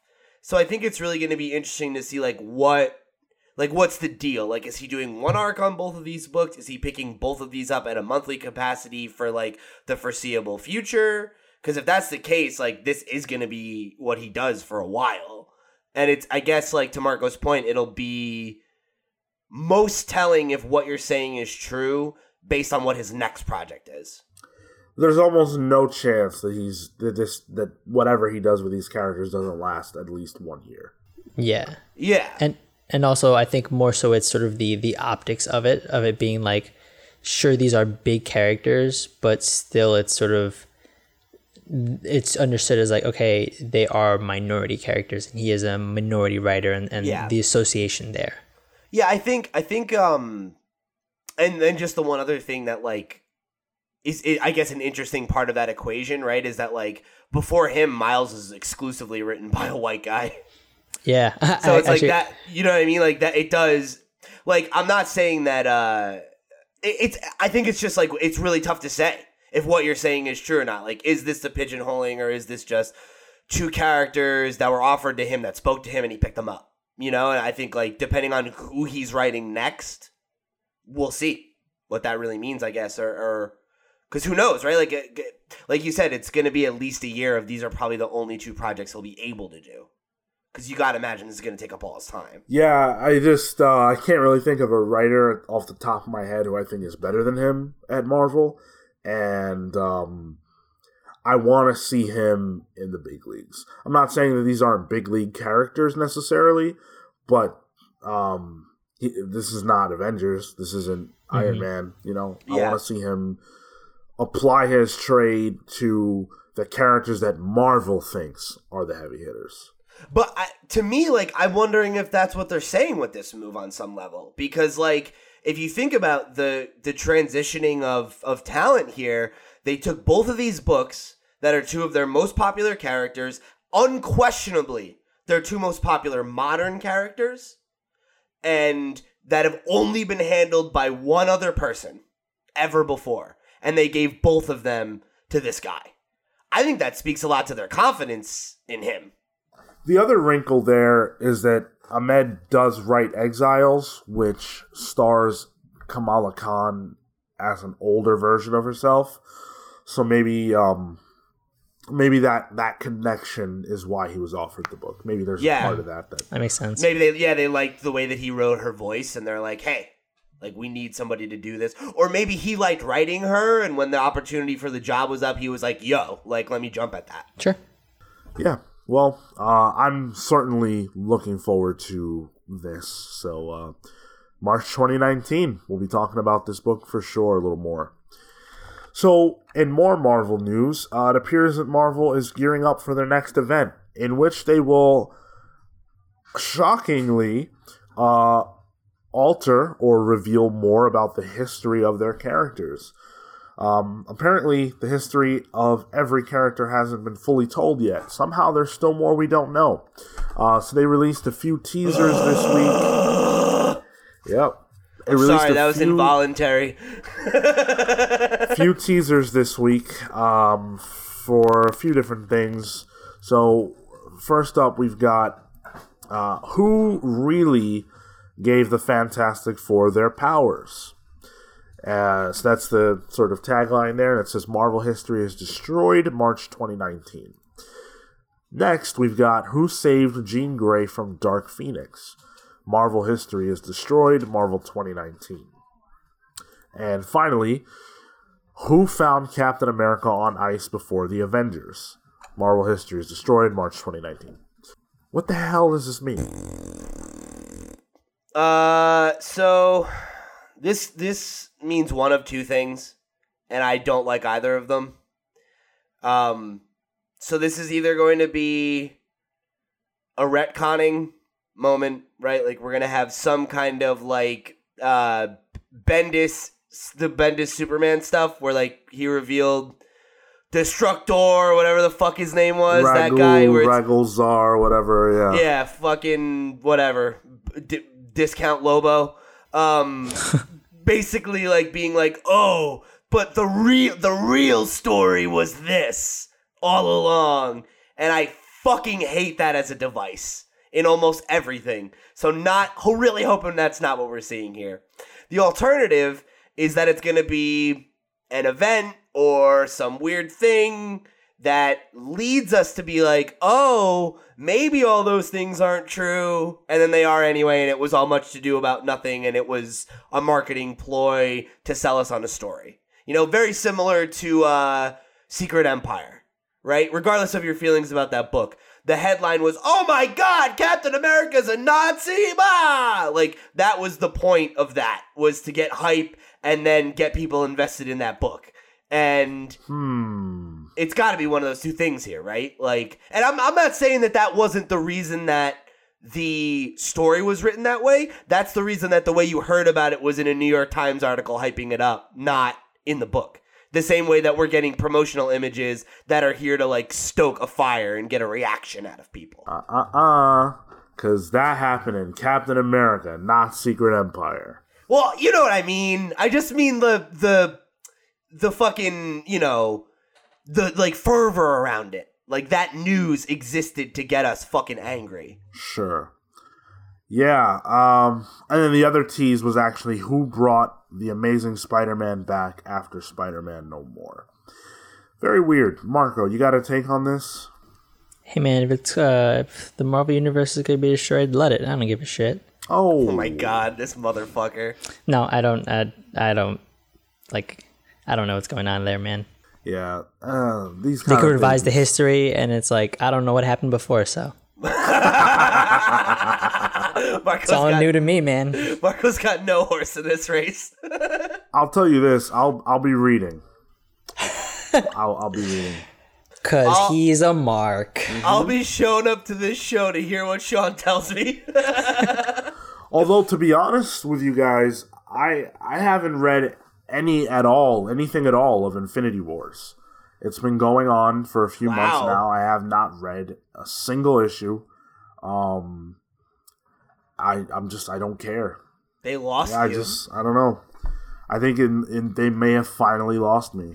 I don't know, dude. I feel like a combination of them putting out books that you don't care about while DC is delivering exclusively books you care about is not Yeah. helping them at all. It's tough because other than Saladin Ahmed and Nick Spencer and Jason Aaron, I I struggle. Oh, and Ta-Nehisi Coates, like I really don't care about most of their writers. Rosenberg? Oh, Ro- yeah, okay. I'm sorry. Wow, Rosenberg and Brisson as well. Ed Brisson and, and Matthew Rosenberg, I do like. Um, but that's not the. You look at what the writers that DC has. It's like a different league. It's it's, you know, come on. Um, I just I don't I don't care. The person writing Infinity Wars is a writer that I've routinely not enjoyed. So it's hard for me to get invested when I see that name on the cover. Um, yeah, meanwhile, you look at every Justice League character right now is headlined by one of the biggest writers in Yeah. comics ever. Exactly. It's tough. But it's not all bad because there is a concept over at Marvel that I am very interested in, and I think you guys will enjoy it too. So Chip Zdarsky is uh you know he just, he just ended his his run on I believe it was Spectacular Spider-Man. Yep. Um, but he's he's actually picking the character back up again with something called Spider-Man Life Story. And so what this is is actually a very cool idea. It's what if Spider-Man aged like a real human?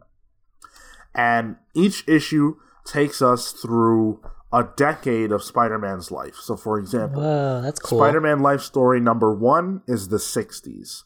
Number two is the 70s, and so on and so forth.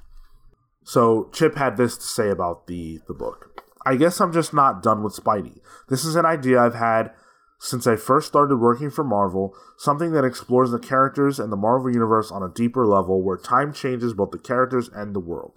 Being able to span decades with one of the most iconic Spider Man artists ever, Mark Bagley, is surreal.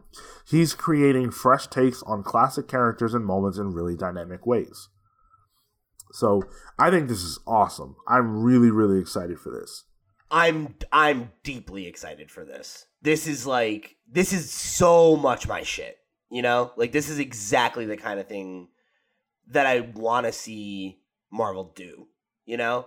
And like when we first started the show, I was asking for this kind of book and DC gave me Black Label. So this is great. this is like, and especially that it's with Spider Man. Like this speaks to me, yeah, as as much as I think an announcement from Marvel could right now. Yeah, this is this is fantastic. Um, and of course, Mark Bagley. I mean, my goodness. Yeah, right. Like you talk about all time best Spider Man artists, and you know he's right at the top of that list in my mind. Marco, is this this you? This for you? Yeah, this is cool. I, I mean, I I like Chip. Uh, I think he's a he's sort of an out there creator, and he's fun. Um, I fucking I love Chip.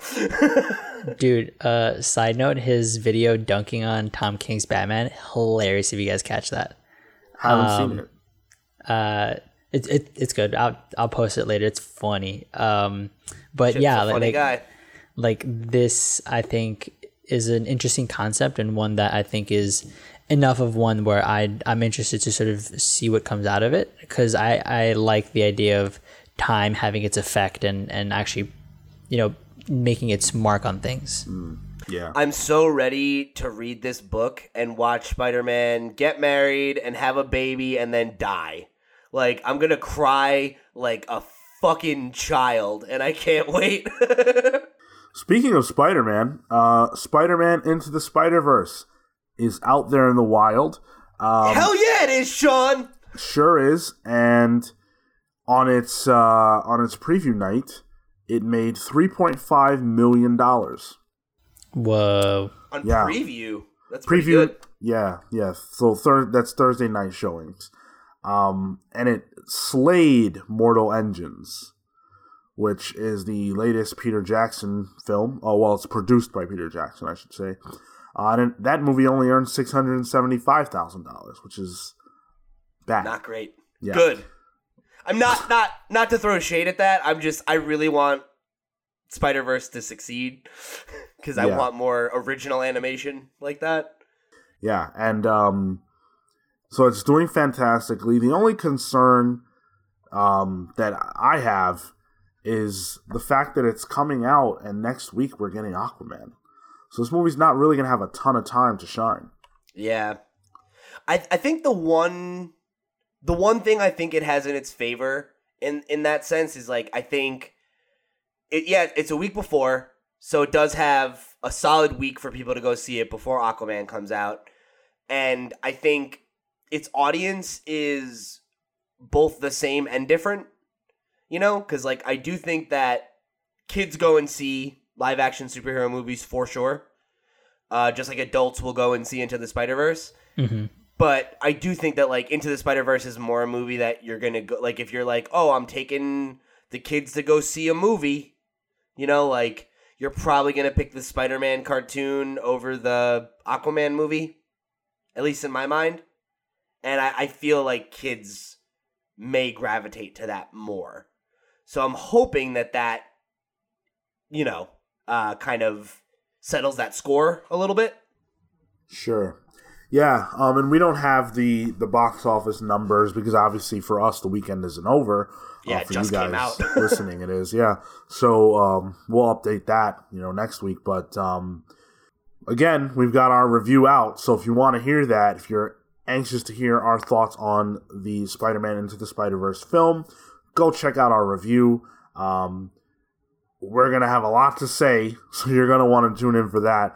But um, for the rest of this episode, we're going to be talking about a book that we're all very excited to discuss, which is Fearscape number three by our boy Ryan O'Sullivan. So, Fearscape is a book that we've been following for a little while now. Uh, Marco, are you prepared to tell us when we've reviewed the other issues again for the people? yes uh, 106 fearscape number two and 99 fearscape number one Awesome. your friendly editor marco This is one of my favorite bits we do. uh, so uh, that's that's Ryan O'Sullivan and Andrea Mutti on uh, art there, and Vladimir Popov on colors, uh, and AndWorld Design on letters. So um, we've enjoyed the first two for sure. I wish we had Phil on to talk about this one because uh, he's he's been cautiously optimistic about the potential of this series, whereas I think probably the three of us have been more into it. What do you guys think of this one? I was real high on this issue. Uh, I, I know, like recently, we've been avoiding spoilers because We were doing it like a week or last time we did it a week in advance. It is out this week, so we are going to spoil the book. Yeah. Yep. That that ending, dude, made me like talk about books that made you gasp out loud. I was like, "Oh fuck." Like things Yeah. have like this book has had several moments that really surprised me and it made me feel like things had escalated. But this this issue made everything that came before it seem inconsequential. Yeah.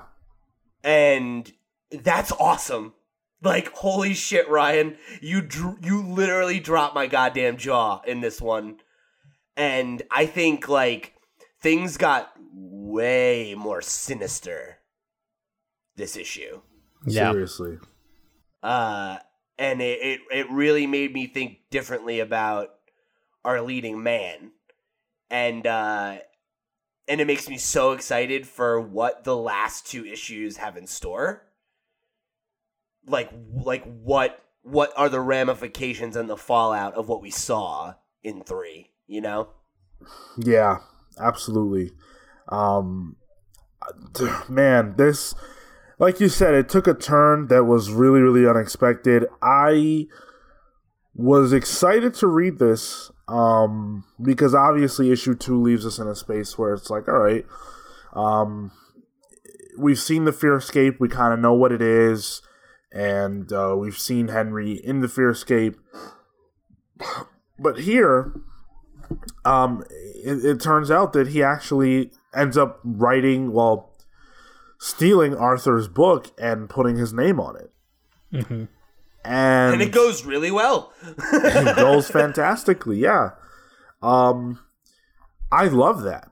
I, I love that he kind of got what he wanted, but he didn't get what he wanted off his own strength. He got what he wanted because he stole, he cheated.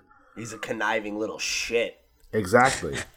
Dude, I um, I loved that opening scene of him justifying this this like how he stole it, and he was like, "Oh, I read it, and it was exactly what I would have wrote." yeah. Right? Wrote if I if I if I lowered myself to write this kind of drivel, this is exactly what I would have done. Yeah.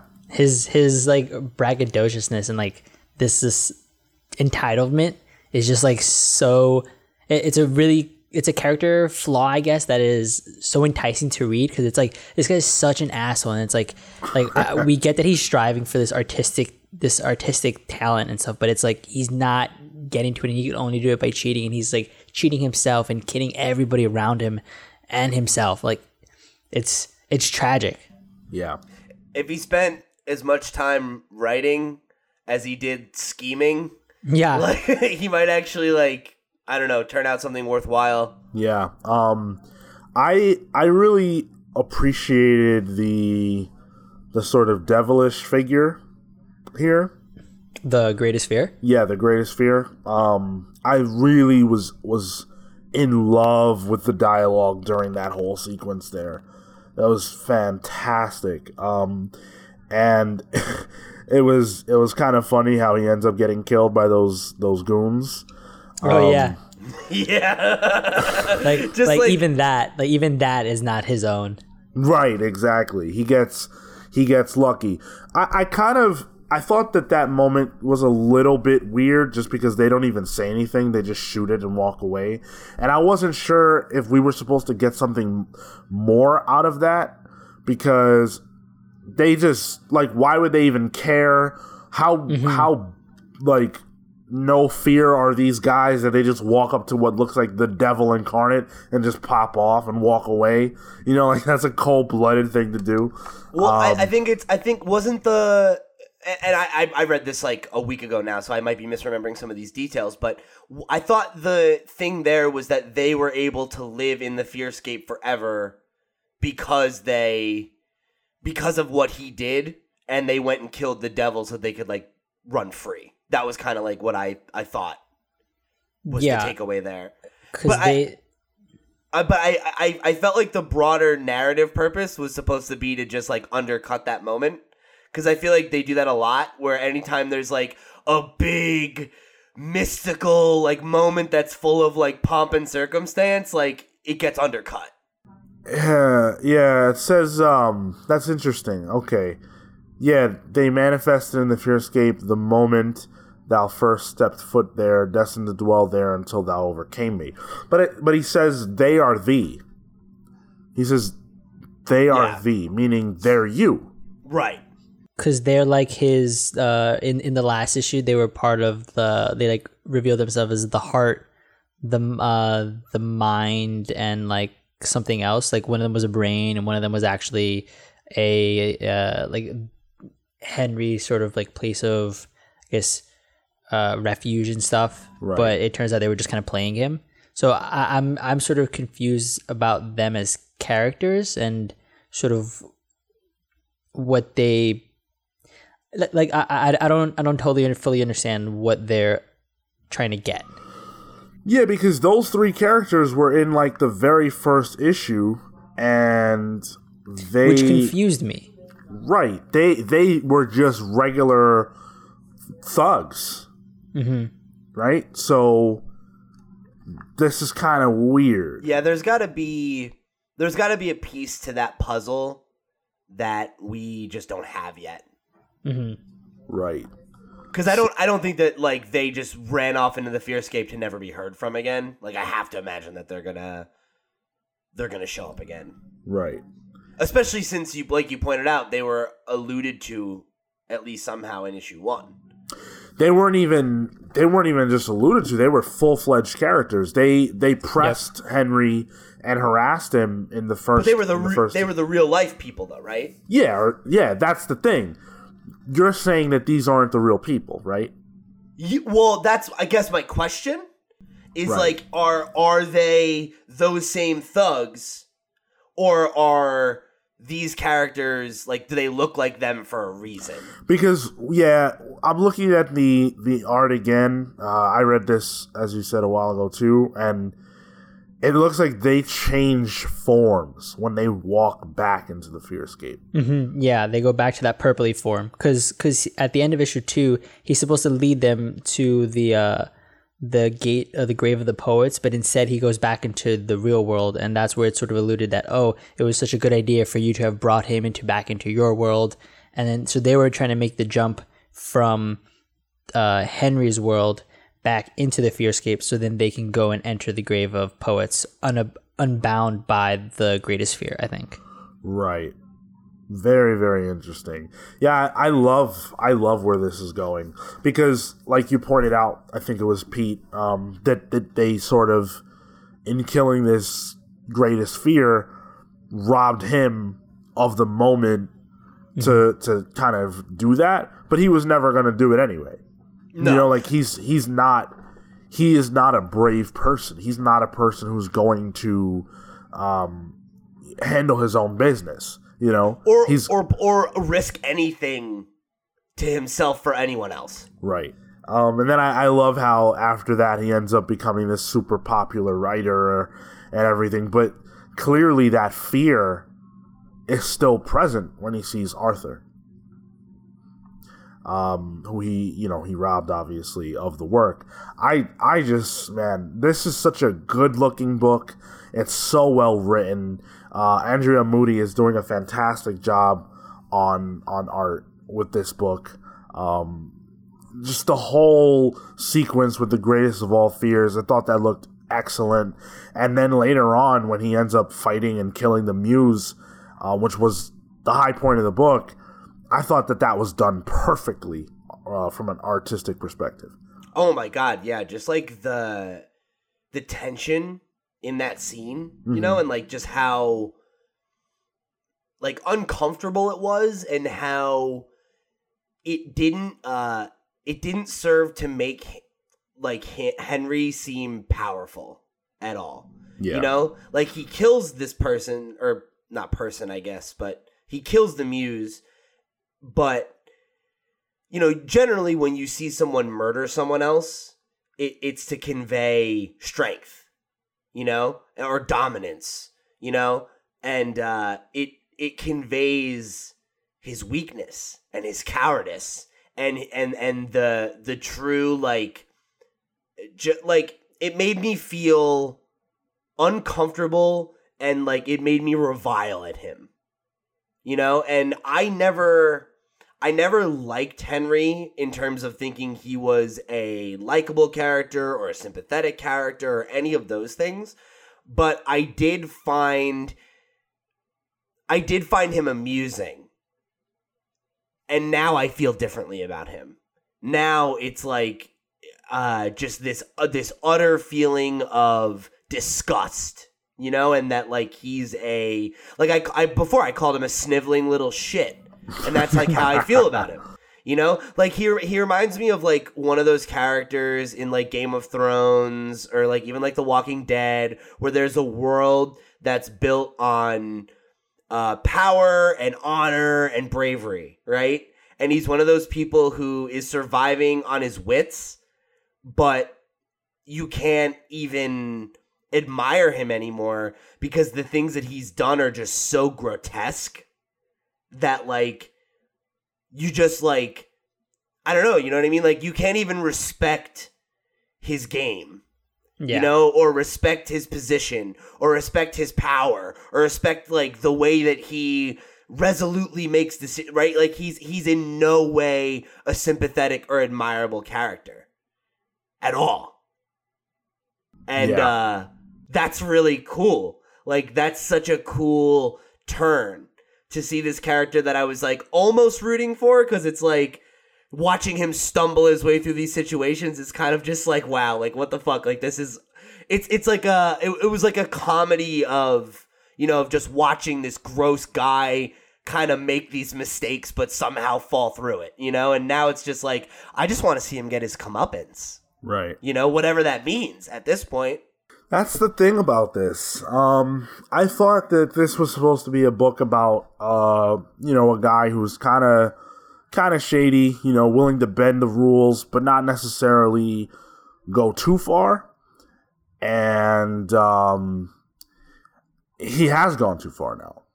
Yep. Yeah. So how does that? How does the book progress now that he's done this? Because um, he can't be redeemed, can he?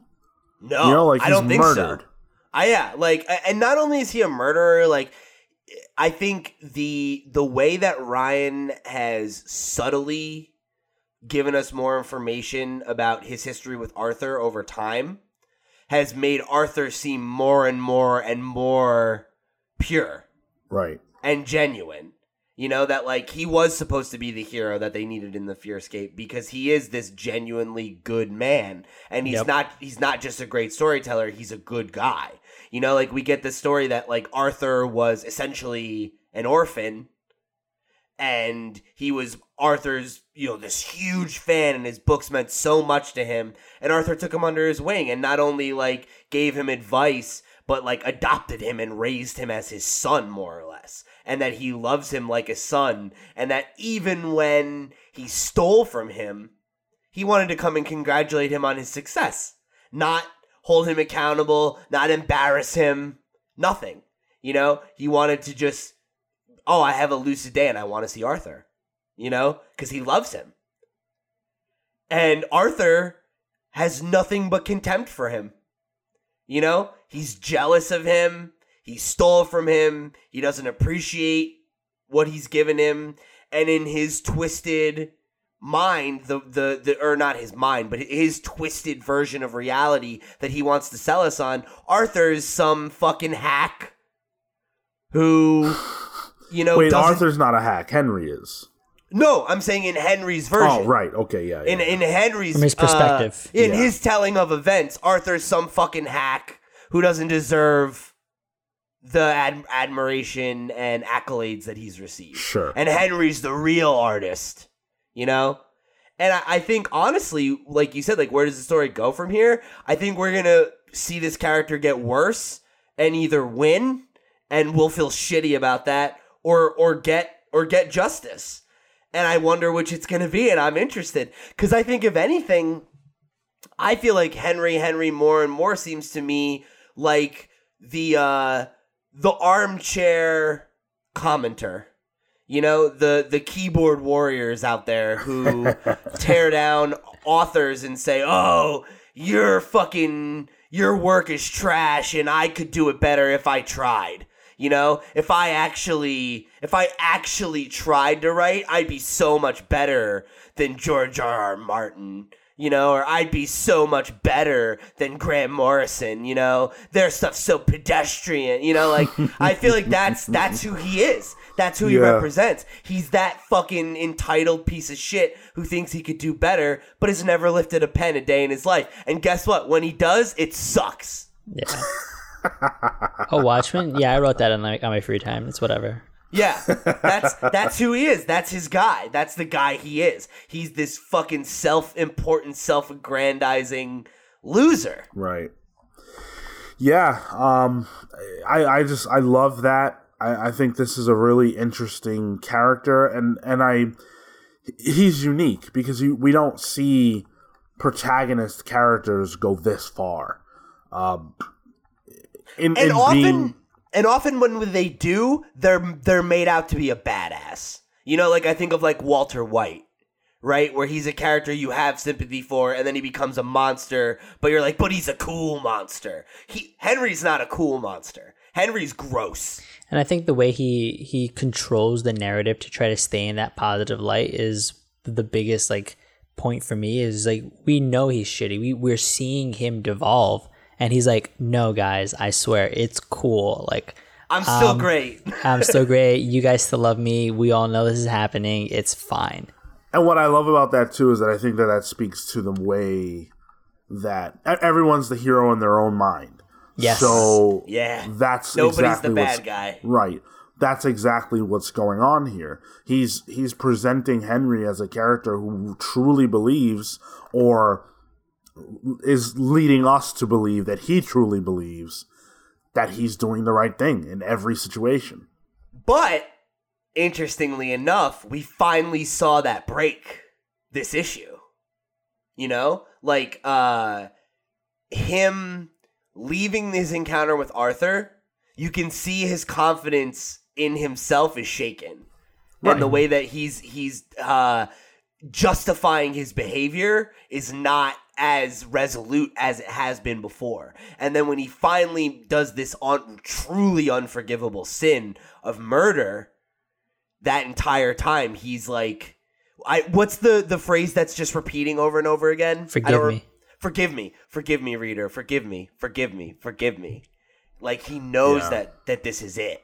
That this isn't the thing. You know what I mean?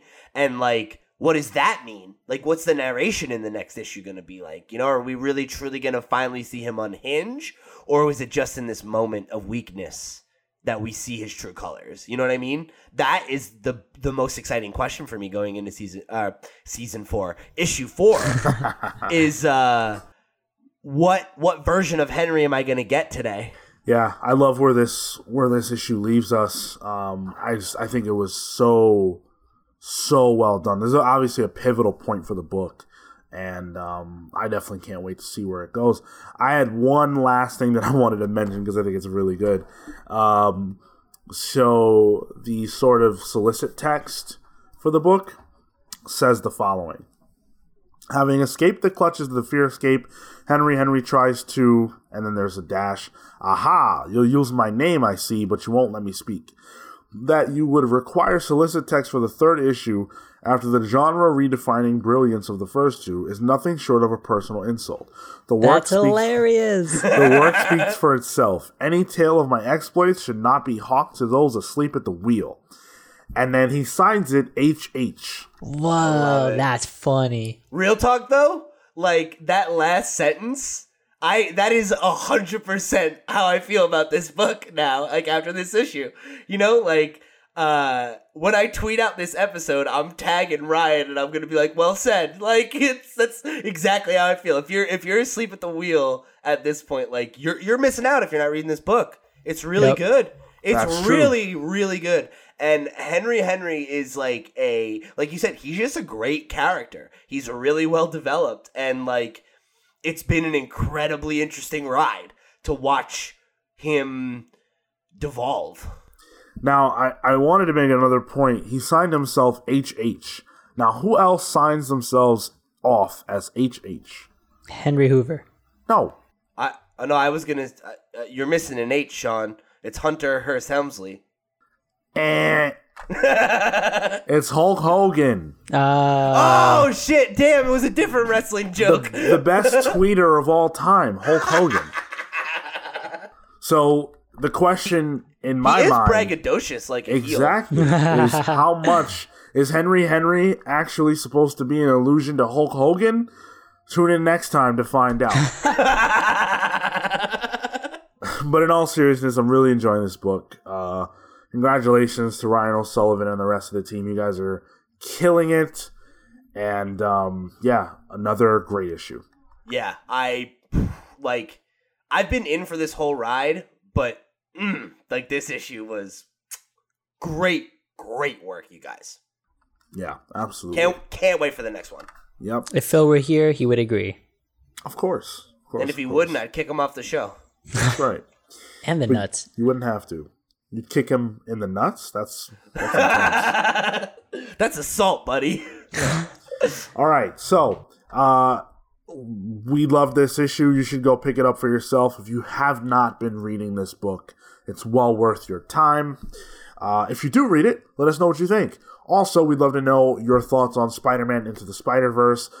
Definitely hit us up to talk about that. There are lots of ways that you can reach out. We are on social media at the Comics Pals. You can write in, as Matt did, to the Comics Pals at gmail.com. And of course, on YouTube, you can drop us a like while you're at it. Leave us a comment with your thoughts on what we talked about on this or any other episode of the Comics Pals. Um, make sure to share this video with your friends and subscribe to our channel. All of those things are free to do and they help us out a lot more than they cost you. And we love to interact with you guys. So make sure to reach out to us and let's get that dialogue going. Uh, we've got our Klaus book club out. Uh, we've got our No, Aquaman. No, uh, Aquaman Aqu- book club's out. Aquaman book club is out. Thank you. Aquaman book club's out. Klaus is on the way. That'll be our Christmas gift to you all on December 25th. Um, and uh, yeah, then we're going to be talking about our next line of book club books for next year when that rolls around. So we've got some really cool stuff cooking on that front as well. Um, let's do some plugs, Pete. Thank you guys so much for joining us here for another episode of the Comics Pals. If you want to connect with me, I'm at loud underscore Pete on Twitter and Instagram. You can find me and Sean over on our sister show, The Video Game Pals, where we talk about video games, as you might have guessed. Uh, we've got another great show for you this week, and I'm sure we're going to be talking more about Smash Brothers. So uh, if you're a fan of games and you haven't checked out that fine program, I hope you'll go give it a listen. Uh, I'm also available on our Let's Play show, Pals Play, with uh, Thompson, but we have not been uploading lately because he and I were both sick and missed a couple of our recording dates. Uh, but we've got a great backlog of stuff over there, so if you're a fan of Let's Plays and haven't checked that stuff out yet, it would really be awesome if you did. Uh, you can also find me over at lootpots.com, where I'm the host of their weekly Nintendo podcast, The Potscast. And you can also find my news, reviews, and uh, rumors and stuff like that over there as well. So if you're a Nintendo fan and uh, you want to keep up with all the latest Nintendo news and some of the stuff that's you know more minor that we might not talk about on the video game pals, you can go uh, follow my work over there as well. And um, I would uh, greatly appreciate it. And uh, but please, most of all, I really, really want to talk about Into the Spider Verse. So if you were a big fan of it, uh, or if you hated it, come uh, hit me up at loud underscore Pete on Twitter and uh, and talk to me about it because I am itching to talk about this movie. Marco. You can find me at Mr. Marco Animoto on Instagram and Twitter. I recently read Locke and Key in the first volume and loved it. Super, super cool book. I'm definitely going to pick up the rest. So uh, if anyone else has read it and wants to talk about it, please do. Um, I was a fan. Awesome. And as for me, I am on Twitter and Instagram at Sean Soapbox. Hit me up to talk about uh whatever you want to talk about. Put the focus on you. And with that, we are the Comics Pals signing off. Take care, guys. See you next week.